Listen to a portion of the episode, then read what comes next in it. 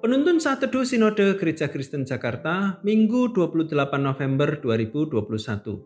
Bersyukur atas firman Tuhan, Mazmur 119 ayat 1 sampai 7. Berbahagialah orang-orang yang hidupnya tidak bercela, yang hidup menurut Taurat Tuhan.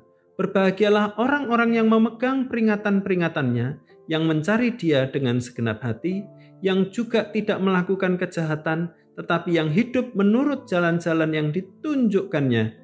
Engkau sendiri telah menyampaikan titah-titahmu supaya dipegang dengan sungguh-sungguh. Sekiranya hidupku tentu untuk berpegang pada ketetapanmu, maka aku tidak akan mendapat malu apabila aku mengamat-amati segala perintahmu.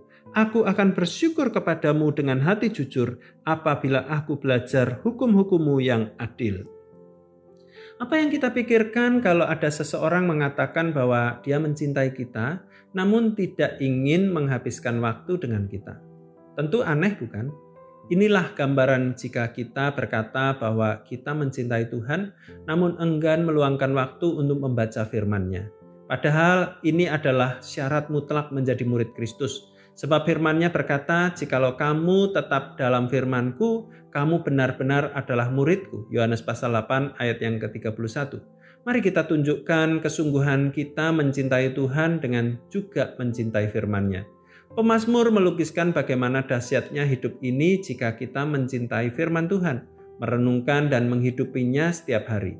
Dikatakan bahwa mereka yang berpegang pada titah Tuhan adalah orang-orang yang berbahagia karena firman akan menuntun langkah hidup mereka agar tidak bercelah di hadapannya.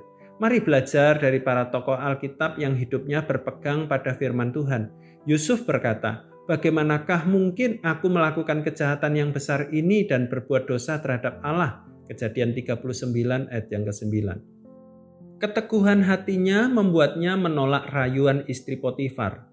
Ada pula Sadrak, Mesak, dan Abednego yang dengan tegas menolak untuk menyembah dewa dan patung raja. Bahkan mereka berkata, tidak ada gunanya kami memberi jawab kepada Tuanku dalam hal ini. Jika Allah kami yang kami puja sanggup melepaskan kami, maka ia akan melepaskan kami dari perapian yang menyala-nyala itu dan dari dalam tanganmu ya Raja. Tetapi seandainya tidak, hendaklah Tuanku mengetahui Ya Raja, bahwa kami tidak akan memuja Dewa Tuanku dan tidak akan menyembah patung emas yang Tuanku dirikan itu. Daniel 3 ayat 16 18. Kualitas seperti inilah yang Allah rindukan dari umatnya, yakni hidup yang mengasihi Allah dan menaati firman-Nya.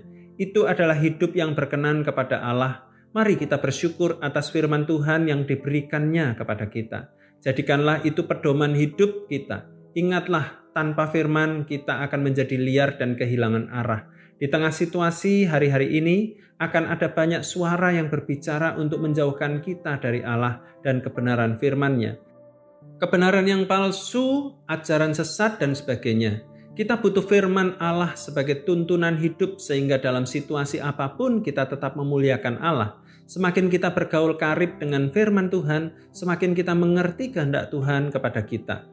Bacalah, renungkan, dan taatilah di dalam kesatuan kita dengan Kristus. Firmanmu itu pelita bagi kakiku dan terang bagi jalanku. Mazmur 119 ayat yang ke-105. Tuhan Yesus memberkati.